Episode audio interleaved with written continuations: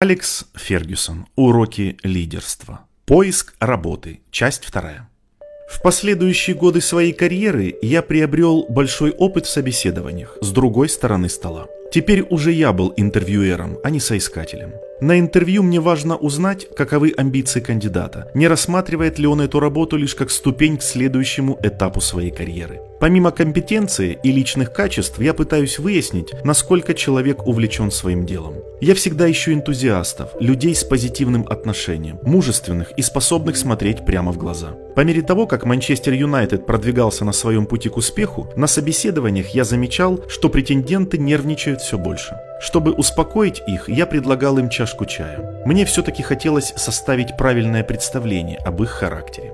Оценить те или иные качества человека во время интервью можно разными способами. Часто об этом можно судить по мелким, но очень важным деталям. Например, если человек сидит прямо, слегка подавшись вперед, скорее всего он хочет как можно скорее приступить к делу. По крайней мере это хороший знак, в отличие от развязной, чересчур самоуверенной манеры вести себя или демонстрации отсутствия заинтересованности в работе. Некоторые люди побаиваются задавать вопросы во время интервью. Это неправильно. Собеседование не улица с односторонним движением. Соискателю нужно понимать, что работодатель собирается ему предложить. Я часто оценивал претендентов по тому, какие вопросы они мне задавали. В этом раскрываются их образ мышления, предыдущий опыт и уровень зрелости.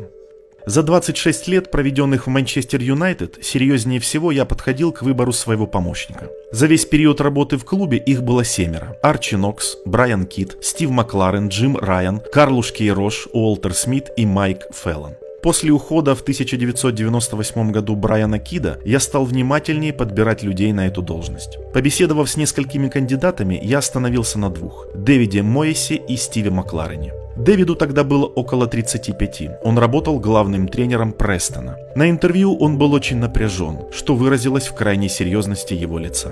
Стив Макларен – полная противоположность Дэвида. Был полон энтузиазма, вел себя оживленно и ярко. Макларен работал в Оксфорд Юнайтед и Дерби Каунти, причем пользовался симпатией у игроков обеих команд. Кроме того, он был ненасытным пожирателем книг и фильмов о футболе и методиках тренировок. У Стива было намного больше опыта работы в топ-командах, чем у Дэвида, что и предопределило мое решение.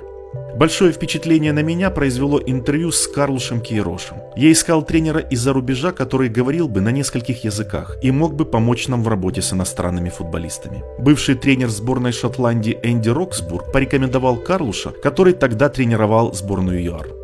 Выходец из этой страны Квинтон Форчун, футболист Манчестер Юнайтед, тоже очень позитивно отозвался о Кейроше. Раньше я никогда не встречался с Карлушем. На собеседовании он вел себя безупречно и был одет так, словно собирался под венец. Потому как он сел, я понял, что он в самом деле хочет получить эту работу. Карлуш пристально взглянул мне в глаза, а я всегда придавал большое значение силе взгляда, так как, по моему опыту, это говорит об уверенности в себе. Кейрош изложил интересные идеи, задавал правильные вопросы. Его опыт позволял работать в Манчестер Юнайтед, поэтому я не раздумывая предложил ему место. Иначе продемонстрировал свое желание присоединиться к нашей команде Рене Меллинстон. Он работал тренером в Катаре, и нам его порекомендовал игрок Тоттенхема и Дерби Каунти Дэйв Маккей. В 2001 году Рене пришел на интервью в Манчестер Юнайтед и сходу заявил, что лучший способ продемонстрировать его навыки и квалификацию – показать их в действии. Поэтому мы вышли на тренировочное поле, где он провел урок технических навыков с несколькими юными игроками. Умения Рене склонили чашу весов в его пользу.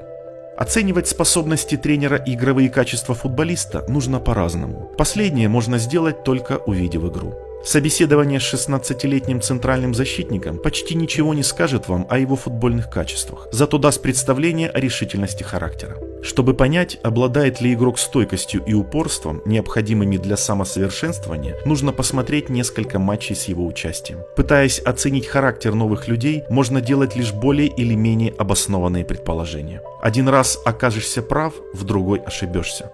По-настоящему характер проявляется только со временем, в игре в составе команды, особенно в трудный для футболиста период, например, после травмы. И единственный достойный судья правильности принятых решений – это время.